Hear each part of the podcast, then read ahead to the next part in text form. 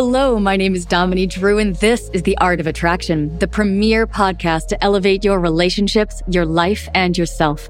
I'm your host, Dominique Drew, an intuitive, a spiritual guide, and a seasoned expert in men's relationship coaching. I've used the methods in this podcast to completely transform my own life and relationships, and now high performers in every industry hire me to help them do the same. Here, you will learn how to solve the issues in your inner world which keep you from real fulfillment, deep intimacy, freedom, and authenticity. Welcome to the next stage of your evolution.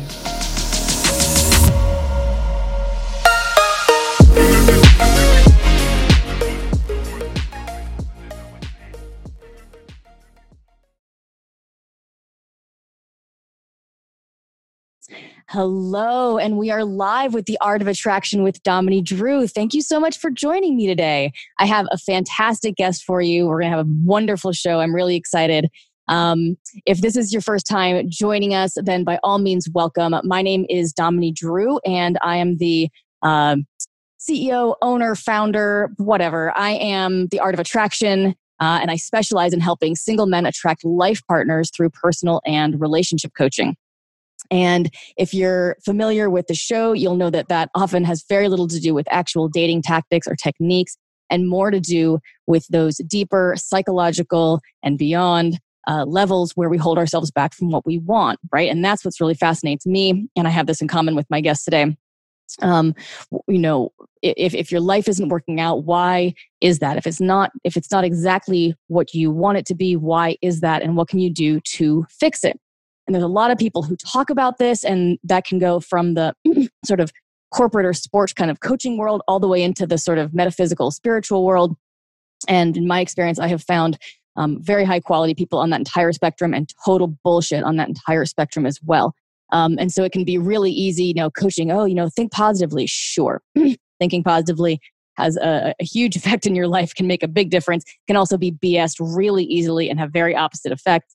Um, and so what I really want to talk about uh, today is sort of how these processes actually work. Um, and so I am joined by Tracy Liv, who I'm just so excited. Tracy and I did a project uh, in France, which we can talk about a little bit later, in this like chateau in France, where we were recording this um, this sort of little reality docu series for uh, for singles, and we were coaches helping these singles go through. And she was really a pleasure to work with. So I'm going to read uh, her bio because it's it's just so good. So Tracy Livingston Howard is the co-founder of Live Lit, a global company that supports business leaders, um, helping them to create outer success and live in their purpose through self mastery and inner growth.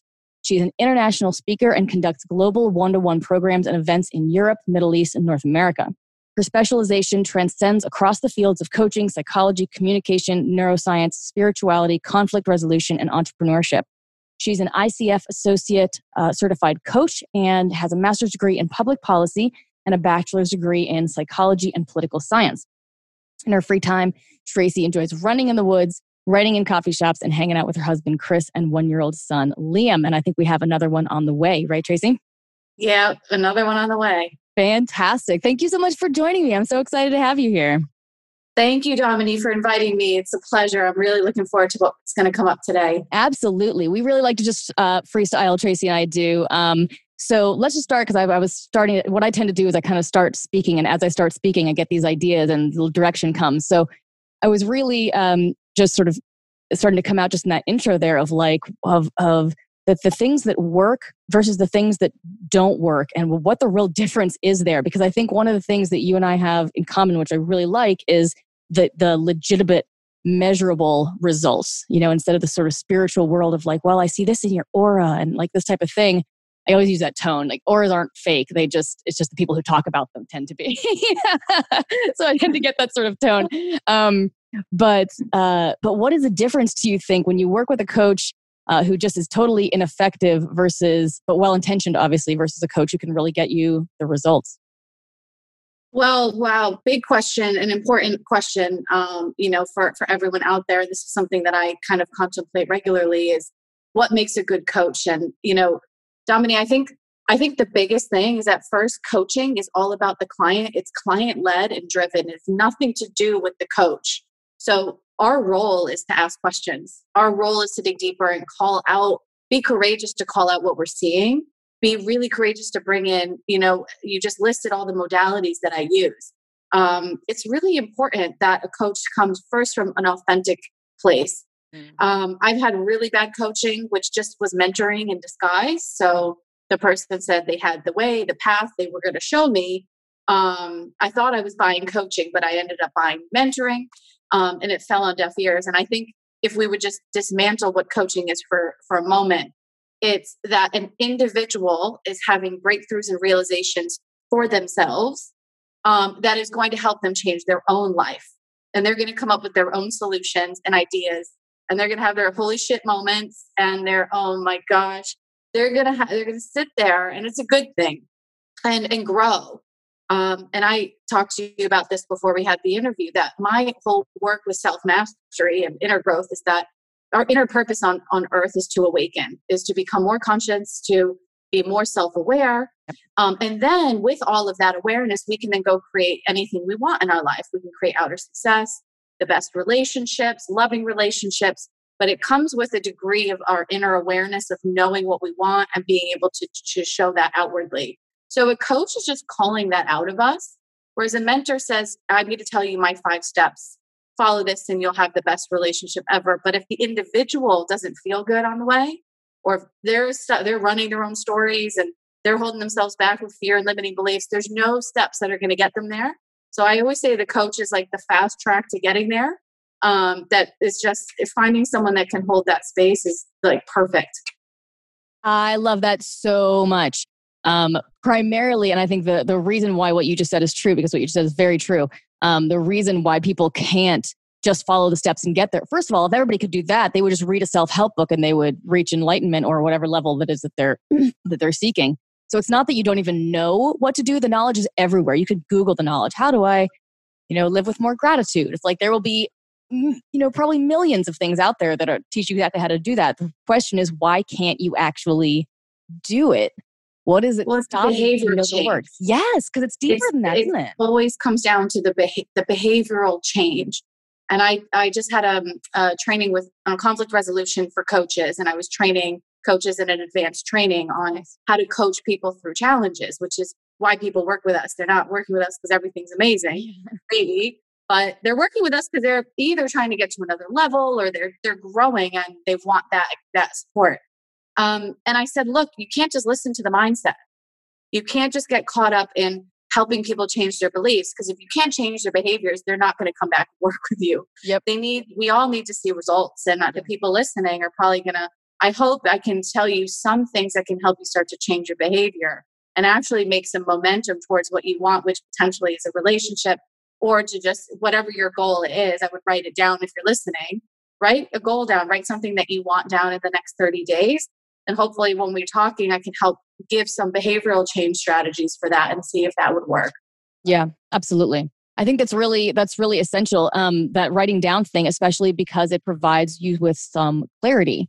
And I think a lot of people, a lot of people come to me, you know, they're like, "Oh, I have no idea my dating life isn't working." Half of them don't want relationships.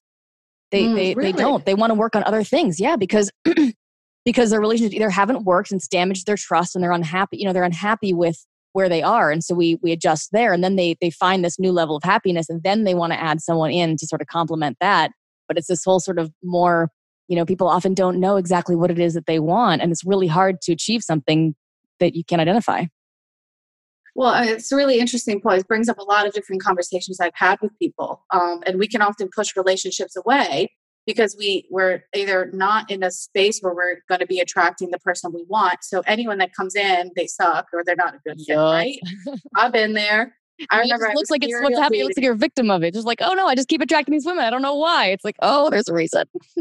yeah, yeah. And I was there. I was dating um, on. I was doing the dating apps. I was going out all the time. I, I, I like had some really ridiculous dates. And then I ended up stopping. I, I, I said, this is not whatever I'm putting out is not working. It's this whole dating like interview process. I hated it and I must have come across as hating it. Yeah. You know, and getting meeting these people are just ridiculous. And and they probably thought I was ridiculous. Fair enough. You know, they probably thought this girl's whack. um, you know, and I, I, I think that again, when you come back to self awareness, it's like, wait, hold on, take. I always say create a gap. If you're not getting a result you want, just take take create a gap between your impulse to just get on the app again and then don't get on the app again. For the gap in a behavioral analysis is brilliant. And then you could just assess, you know, maybe I'm just going to take a week off from getting on these apps and help myself recalibrate before I go on another date. You know, this it's a way of, of making conscious choices. Um, so you all know the habits you're repeating. I did certainly. I created a six month gap. I didn't date for six months. February, my birthday, 2015. I went to London in June, so maybe four months. Ended up bumping into my future husband in a pub. You know, and I just was totally available for it. I wasn't even looking. And poor guy, I mean, I like he was probably like, wait, because I was so not looking that um, I just I just showed up myself. Mm-hmm. Yeah, I was I wasn't there for an interview. I was just there to be like, what's up? Or are we going to click in or no? Or so you know, great. Yes, that's the that's the state that we that we get people into. And when they're able to come from that place, all of a sudden you're so much more attractive. It's so effortless and fun because you're actually enjoying yourself. What you just said was so great. It's like you're doing the interview process and you hated it. Like that's how how are you going to attract anybody when you're literally doing something that you hate like that that radiates mm-hmm. from you that's actually such a, i've never actually put it in that clear of a terms like if you hate what you're doing then that's not gonna and the creating the gap i mean yeah stop doing what isn't working i think it's just just just, just it's anxious energy and i was anxious doing it because i thought if i do, if I had, the, I had the story this is the mindset if i don't get out there how am i supposed to meet someone so i had a, a false metric of success which was the more dates I have, the more probability da, da, da, uh, that I will meet somebody. Yep. And it, if you're listening to this, please, I hope you're having some breakthroughs because it's a shitty metric of success. Yes. It's not quality. So you're showing up with quantity in mind when when the quality it just I believe it just gets dropped in front of you because you're available only for quality, not the next date I have five more scheduled later this week. Yeah. Yes. So it's like the my metric, I had to just I just pulled way back. I was like, you know what? I'm just gonna go hit golf balls, drink some beer. I would go to the driving range, hit golf balls, you know, not around my target audience at all.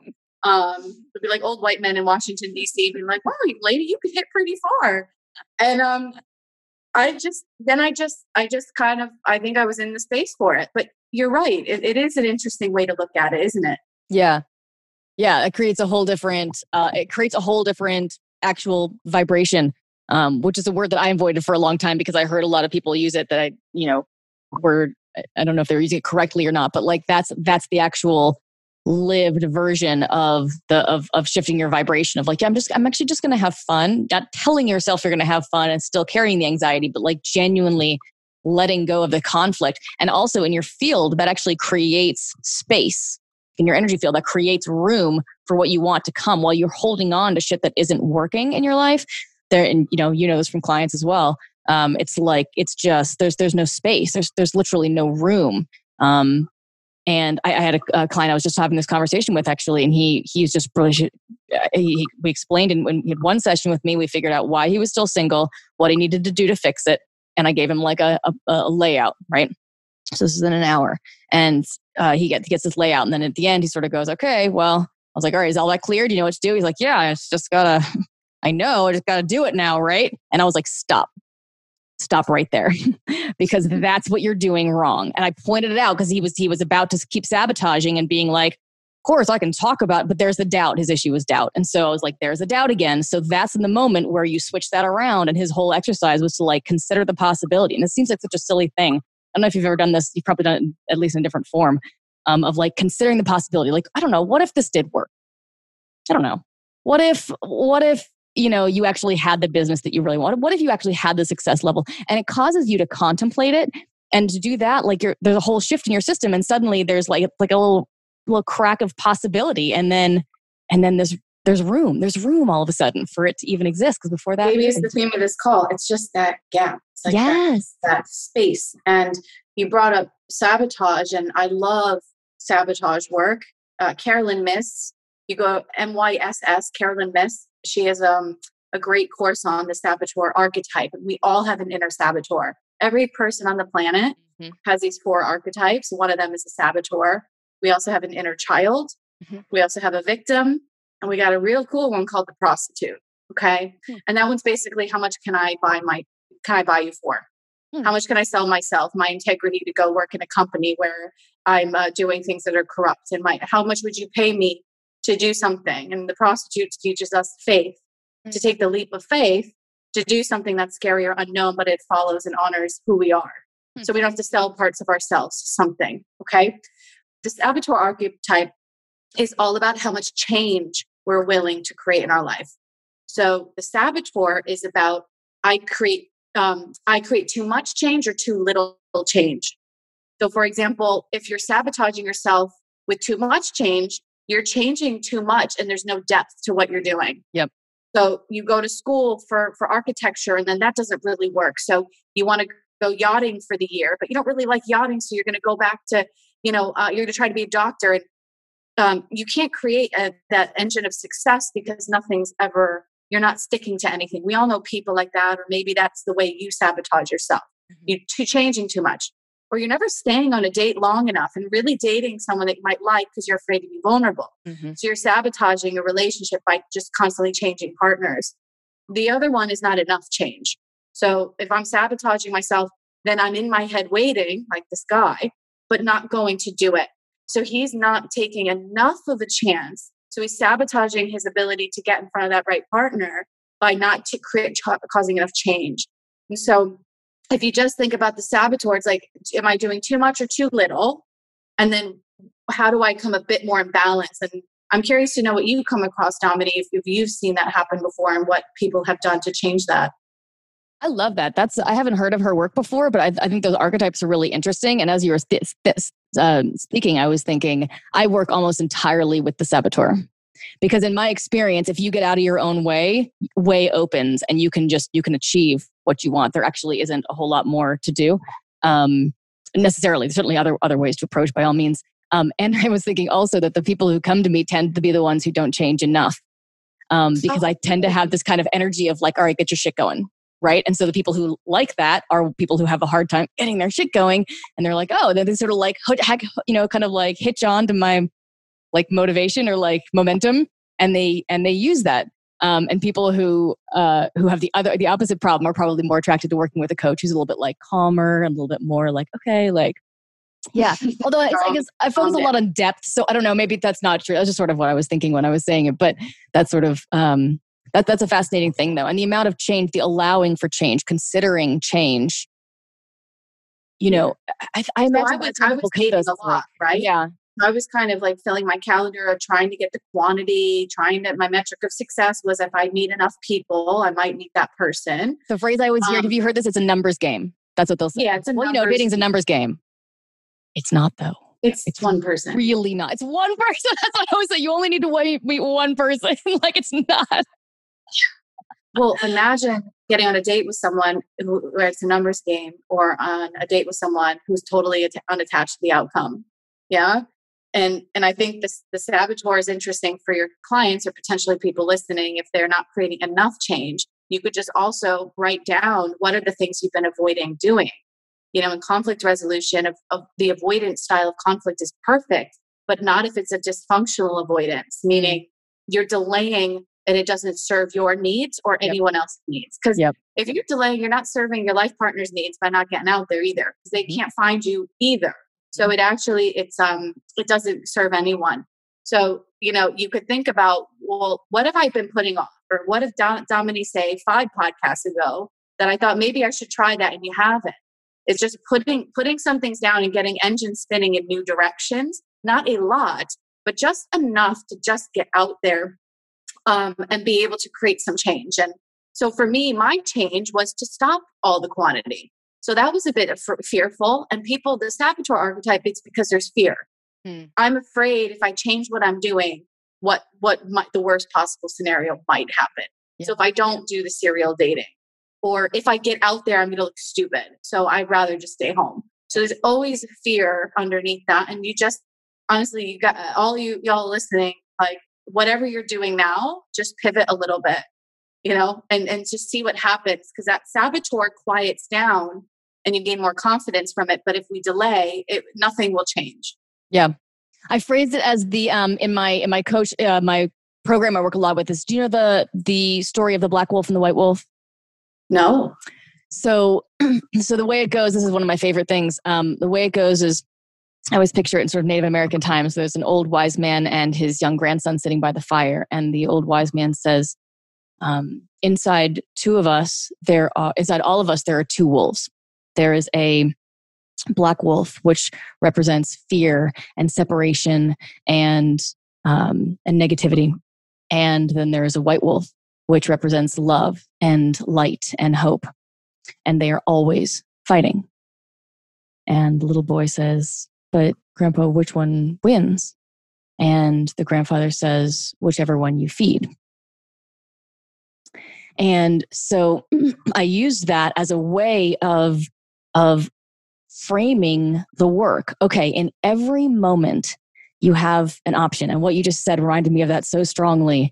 Um, you said the saboteur quiets down it quiets down when you put your energy on the other thing gradually because you got some momentum and inertia but the more the more you choose what you quote know is good for you or what you you know the discomfort wherever whatever's a growth for you right whenever you choose that the other one eventually weakens. You're also it's also because you're creating new synapses uh, in your brain right? New pa- new neural pathways that are not new synapses you're creating new neural pathways in your brain new ways of thinking. You're breaking the habit. That's how you break a habit right?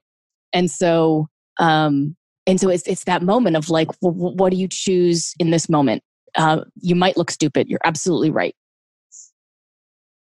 Okay i'm just going to try it right and you create those little like little opportunities for it to start going the direction you want i mean you work with people with success right in business a whole lot so i imagine this has got to be you know the the, the fear has got to be there as well um, what do you find that they tend to um, that they tend to have as far as um, not just self sabotage, but but really, you know, fear and holding yourself back in that area?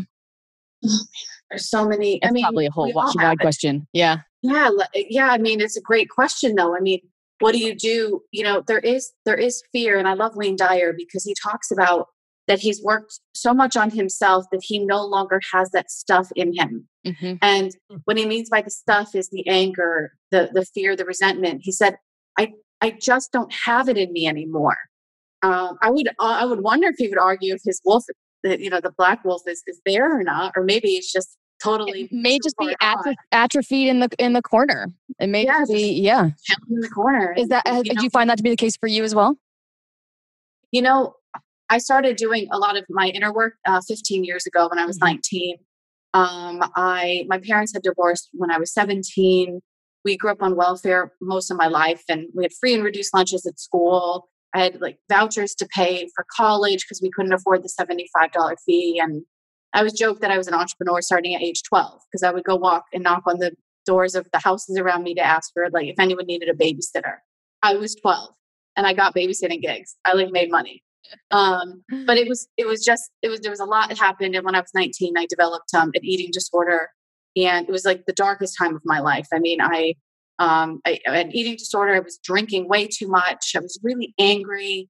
Um, I was dreaming of tornadoes literally every night. It's not a good wow. sign, like meaning complete chaos and out of control. Yeah. And um, and uh, anyways, I bumped into a spiritual director, and I knew nothing about spirituality at all. I mean, I thought it was voodoo. It was ridiculous. And she just she just had a moment. She was the first and only person I told I had an eating disorder, and for five years, like because she was psychic and she just knew. Like I knew that she knew. So I just told her. Yeah.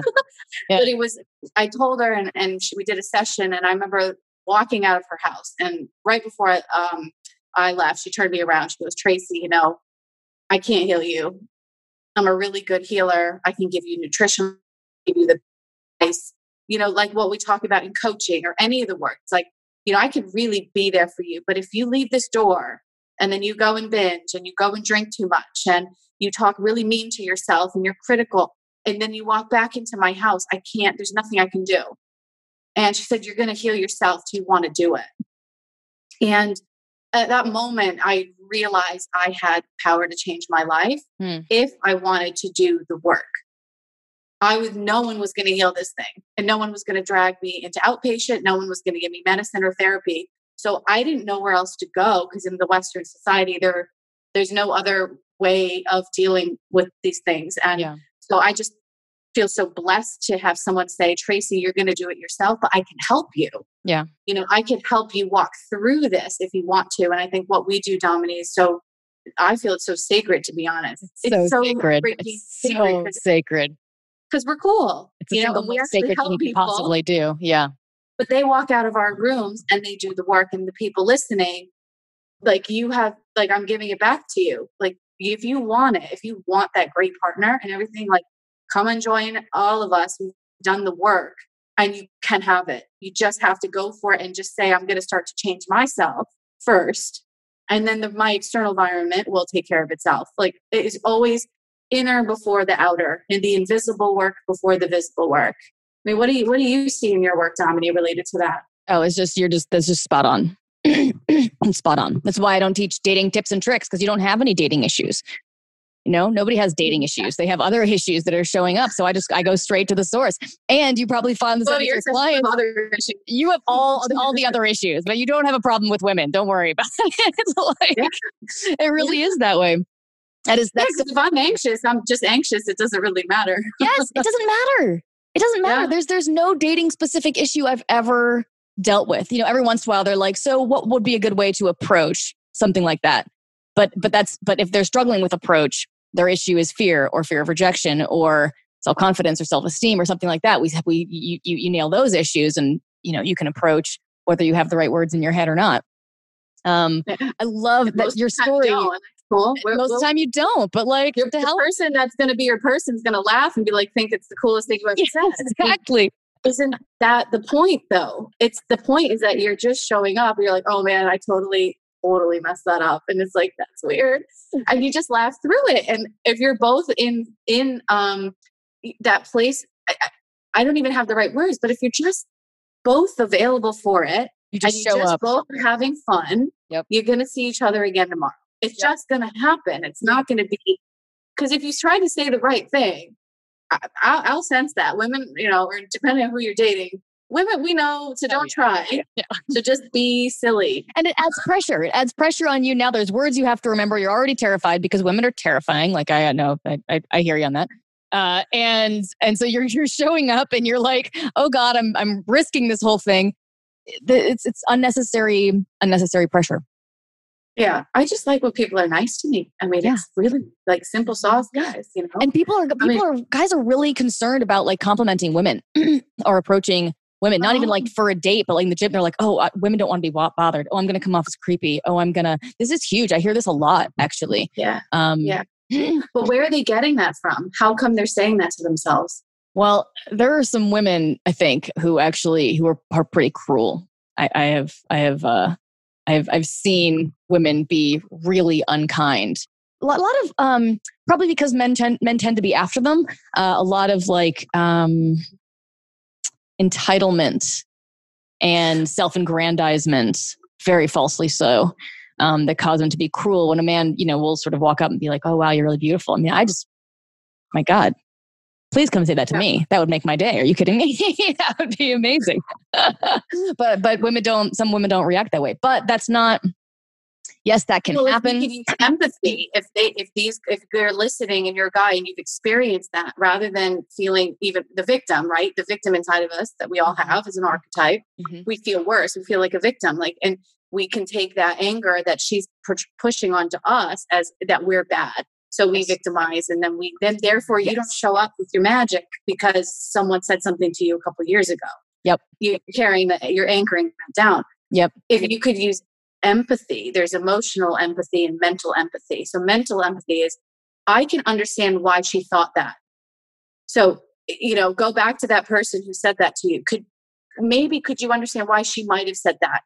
Well, you're the 10th person to go up to her that day and say mm. she looks beautiful and she just feels harassed. I don't know. But it, um, she reacted in a way where maybe she just wants a drink with her friends and, you know, or she's having a bad day. The mental empathy is like not to make up other stories, but just try to contextualize that we don't know what that person went through. Mm-hmm. Can we maybe understand? And emotional empathy is I can um, emotionally understand she might be, ha- you know, or how she's feeling. Yeah. Um, I would, fe- I, I would get approached a lot by guys all the time, and sometimes like I would just have to hold together, but don't be a fucking bitch. Like mm. I'm a really nice person, and some I remember like not dating because I just I didn't like how people would come up to me as if they were entitled. Mm. So I almost kind of projected the entitlement on them when yeah. they were probably just a really nice guy. Yeah. It takes a lot of emotional stability to handle that situation. So I don't what do you think about empathy and using that as a tool for dating? I think that's a really interesting idea. Um, and and you're absolutely right. There's there's obviously certainly two sides and I, I felt that as you said that like i had to like hold it together and be like don't you know don't be a bitch to this guy. Um but but you're in that place aren't you? Like there's there's there's that side as well. There was a piece i get a lot of creepy guys and i'm just like could you fuck off? Like well not actually in london. I i've i've gotten catcalled twice in four and a half years almost five years there's no culture of cat calling here um, or harassment in Washington, D.C. all the time. Really? I walk from my house to the fucking coffee store, whistles, yelling, beeping, and I would just wear headphones. I wear my big headphones just so I wouldn't have to listen to the crowd. and that was just like on a Saturday, you know, That's might as well go to church. So crazy. guys, you guys don't know what this woman has walked through if you're dating whoever you're dating. Yeah. Um, you don't know what she's walked through. So if you could just um, sense into that, then that's why when you show up actually genuinely for fun, it's a not going to hurt as much if she's like, you know, like I'm not really interested in talking. Or you might be the first person who hasn't said something rude or offensive, or you just seemed actually genuine yeah. rather than eating something. Yeah. You know what I mean? Yeah. And if you show up with that genuineness and you still get a negative reaction, like feel free to let her like that's her that's her story because who knows what she's carrying. You know? Yeah. Like I wasn't 100%. carrying that because I didn't grow up hot. Like that didn't happen to me. Nobody, no, I never got that kind of attention. Um, and through yeah. through doing a, a, lot of this work, my physical body changed, and I started radiating a lot more. And just all of a sudden, people started reacting to me very differently. So I see it as a very positive thing. I'm like, oh my god, thank you so much. That's so awesome. You know, but if I'd been go- going through it since I was nine, you know, probably not. Um, so so yeah, so there's a there's an element of like, as you said, reading the situation, feeling into it, and also like letting her um, a set her boundary obviously but also letting her like keep her stuff if she's got issues around it ugh i hate my beauty because i'm da da da that's that's what she's going through you hate your something or other for some other reason so like don't take on their stuff you know and also don't not approach pretty women because you think that they get approached yes. so this exactly. other thing mm-hmm. is that what is it called like bystander bias where there's a crime and five people went and they've done this in Kitty Genovese, a terrible case in New York City. I won't even repeat it. It's horrible. Just Google it. Mm. Horrible case where this woman, anyways, terrible things happen. And like 10 people witnessed it, but no one called the police. And then they, in psychology, they've dubbed it as a bystander bias because we all think Dominique's going to call the police. I don't oh, to. Wow. Mm-hmm. that guy over there witnessed it. He'll definitely call. Yep. So we we can um we can think, oh, she's gorgeous, so then I'm not going to approach her. And so I also know a lot of pretty women who never get approached because people are afraid to approach her. Yep. She's like, what's wrong with me? Yep. so I would yep. say also approach her. You might as well try. Because maybe your genuineness and you're like, you know what, Tracy told me just to go for it. Yes. You will also just like, uh, like she just also wants a, a soulmate, hopefully, who's going to just get her and not see her outer shell, you know, and just see, like, want to know who she is. And sometimes, you know, we all know the outer shell is just deception anyways and it doesn't mean anything so yeah. who we are 99% you can't touch it you can't smell who we are you can't taste who we are it, it's um it's beyond so that was also my advice to counteract the negative of approaches we'll just try yeah yeah try and come from that genuine place and and if you come from that genuine place that negates all the complexity that we just dived into it's funny we're starting talking about this i'm like see, this this is why i don't go too far into the the the logistics of the dating because you can't possibly know who that person is. And it's none of your damn business until she shows an interest in you and she's in your life. Right. So all you can accept to be to be respectful and if a boundary is set to respect that boundary. Other than that, it's not your job to like not you know to figure out if she likes if you're creepy or if she thinks you're creepy or if this person likes creepy people or if they don't it's like you can't possibly know that because that involves her life experience and perspective which you don't know yet so clear your own shit out, right? Look at your own patterns. If, you know, 50 women in a row all mention the word creepy, then you may want to like look at what you're carrying around that they're feeling into that you may not realize you're putting out. Great. Tracy and I will help you. You could then ask some people for try to get some honest feedback and yes. see what your blind spots are. It's like working with you. You know, someone that can be heart centered but give honest feedback. Like my coach tells me how it is, and like she does it gently, and like she kind of just brings it in the back door, and she says, "Oh, here's this pattern again," and I'm like, "Damn it, Marie!" Yes. Oh, um, pattern. Yeah. But it's we all have them. I have patterns, and you know, I think the thing is, is that a relationship is just about relating. Yes. It's just about how do I relate to someone. Yes. Are you relating or not? You know, are you clicking in? That is the only thing. It's like, do don't don't care what this person do I feel it? Like, am I relating to this person? And and stop making it about them. Yes. Like you have to you have to know what your needs are. You have to know like, do are you enjoying yourself? you know, are you having a good time? Or if you're, are mm-hmm. you relating to her? Is she boring? So she might be really pretty, but if you're not relating, it's also okay to like, you know, pay for the not drinks, whatever you yeah. do, and like treat her very nicely and move on. Mm-hmm. You know, and I think that's we have we have to relate. We have relational problems because you know if we're having a hard time with our kids, for example, it's not about the kids' behavior. This, there's so much like uh, Gabor Mate talks a lot about this M A T E with an accent aigu, Gabor yeah. Mate. Mm-hmm. I'm obsessed with him. He does a, a ton of work on um, addiction and attachment. Oh. And um, and he talks about it's not that our children have behavioral problems. We have a relationship problem with our child. Yes. There's a there's um, a, problem how we're relating to them. Yes. And so like with dating, there's not a problem with your behavior you know, like in and of itself, it's about how you're relating to the person and is it working? You know, I didn't relate to, I don't know how many guys I dated, not even this day, until I found my my husband. Mm. It was like a relating issue. I was relating, not relating really, not quite relating. And then eventually it's like, oh my God, Chris and I like literally talk to each other for hours still every day. And we've been together for five years. We're best friends. You know, we had a relationship. We related very well. So, what do you think about relating and, and what you do, Dominique? I'd love to hear it. Well, I'm curious also about the the relationship with with self. So, relating to self, and then how that mirrors and relating to others, including our our children. The the what I've seen in in our generation, I don't know if you've seen the same thing, is that is is people my age refusing to say no to their children.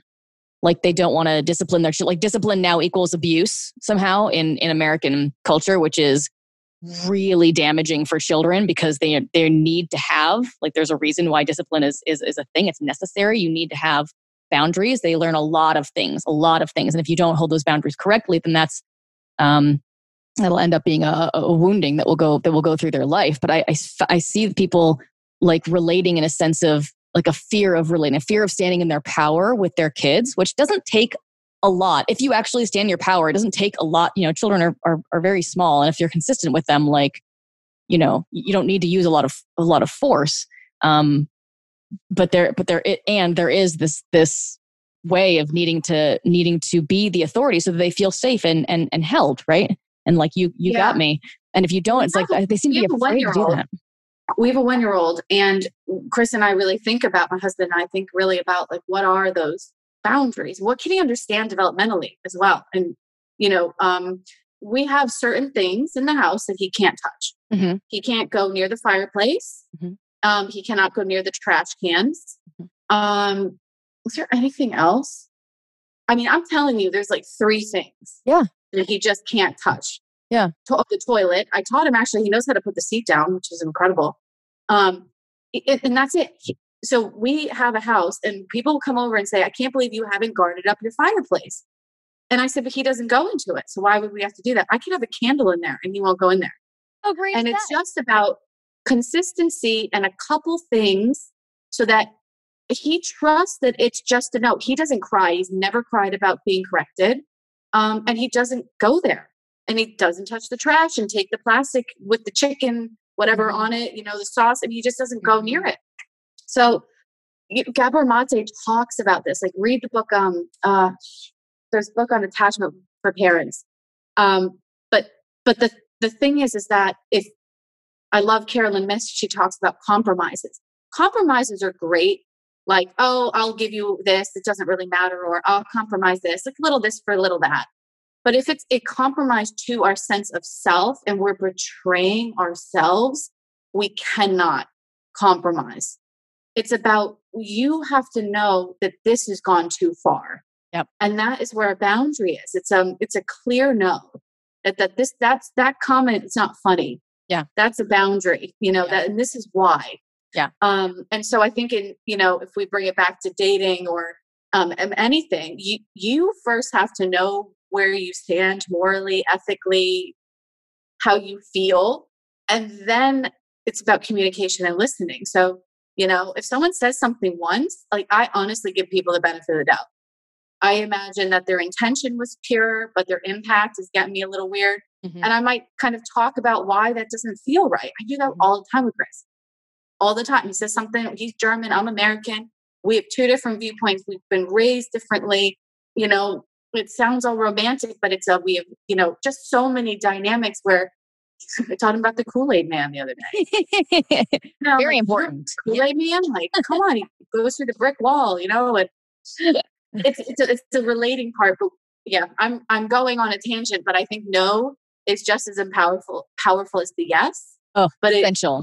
you have to know what it is. essential. My life changed so much when I learned that because I was such a people pleaser before.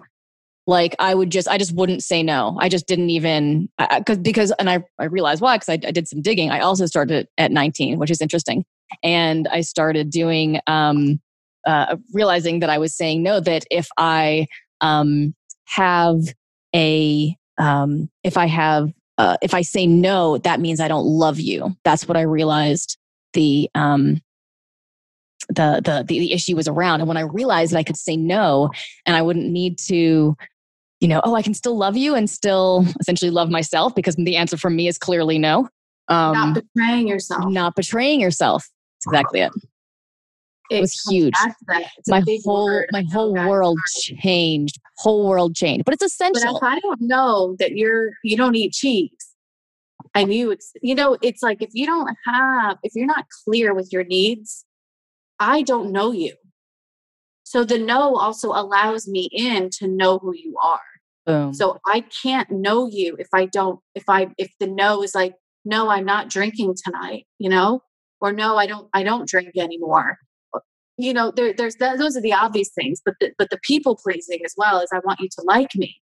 But they who are they liking then? They don't Yeah. like who's me. because you're hiding Yeah. yourself because you're not even letting that person see him and you're actually that's trying to start a fair to you. relationship in this way yes Comes back to you, man. You then you're responsible that this person doesn't know you. And there's again, Joe Dispenza talks about the gap between who we present to the world and who we really are. And the more we present the thing we think other people want, there's such a gap. And then you go home and feel shit. Yep. Because you're like, does she really like me? Or does she like the fact that I have this car and I'm just like buying all the drinks for everyone, even though I don't have the money? Blah, blah, blah, blah, blah. Yep. It's like stripping back. And it's not that hard. I don't want to make this stuff hard, but it's um it's a it's why we're here on earth. yes We're here to grow. Genuinely literally on every level why we're here on earth Yeah. But it's the best part. i I'm love glad I'm not the same 15 years ago, right? You too. Oh my god, are you kidding? I I thrive on growth. Like I feed on it. It's like it's like nutrition for me. Like if I, if it stops it or sort of slows down. In fact, I I got to the point where that was a distortion too. I had to like got kind of like addicted to like the the process work and the changing. Something I'd be like, also you need to like just let yourself be. So that was like the next level of growth. See, never never it never it never goes down. I love that so much. That's so fantastic. Um, it needs to. It, it- people cannot feel you if you are not being authentic with them and then you're trying to get a relationship with somebody who is not quite you. That is Well, uh, courage. Well, courage is the first elevated emotion. It tips when we tip into an elevated state of emotion rather than fear and shame and guilt are quite um um again a lower ener- energy, lower vibration, and they can they can um, sense that on your body or electromagnetic field. Yep. People in fear or shame are actually smaller and their energy's in. Whereas if you're up in courage or love or joy, you're emanating higher out. radiating light. Yep, Okay. people can feel you more. Mm-hmm. People people feel me all the time. That's why I wear my headphones. You know? I was like, I do so much spiritual work. Um, but I would just say, and I and I know we're coming to a close here as well, is that courage. If you could just reach for the emotion of courage and write it down before you go on a date, or um, put it down somewhere. I'm going to have courage. What would what would courage look like? What would it that feel like? Actually, Yep. I can feel my energy shift saying Yep. the word. Yep. Courage is just a boom. You don't have to be like perfect, all elevated emotion. Just have some courage in, in the process. That that will start to to spin in the way that you want it. I love it. Nailing it. Fantastic. Uh, Tracy, thank you so much. Uh, this is so much fun. I loved chatting with you. Um, much tell me where, uh, tell people where they can find you if they want to work with you. Yeah, well, I mean, thank you first of all for having me. I would be happy if anyone wanted to even just ask me a question, send me an inquiry. It does not need to be for services. If it is, great. But if you just want to say, hey, what's up? You heard this. I'd love to just know. Awesome. Um, so my website's traceyliv.com. T R A C E Y L I V dot com. Um, or you can find me on Tracy underscore live on Instagram or on LinkedIn. Um, I post regular video content. It's all synergistic to what we're talking about, whether I'm explicitly talking about relationships or something else. Everything I shared today is stuff I talk about on my channel. Um, so reach out to me if you want to book an intro call. Um, I do 30 minute calls with people, just no sales, just like actually meeting, seeing how we're a fit, if there's something that you need, or you just want to say hi and collaborate. Um, that's the best way. Maybe they contact you, Dominique, as well. Yeah, absolutely. And if you uh, forget any of that, or if you you want to know, you know, want to reach her through me, feel free to reach out and ask for her information. I absolutely uh, condone working with her because she is fabulous. And as we said, there's a lot of BS in our fields. So when I find somebody fabulous, I really put it out there that like this is someone who can actually help you to do what you want to do. Awesome. Tracy, Thank thank, you. you. so much. I just I adore you. You're wonderful, and uh, this was Thank super super nourishing for me. Thank you. Good. Thank you. Mm, My you soon. pleasure. Talk soon.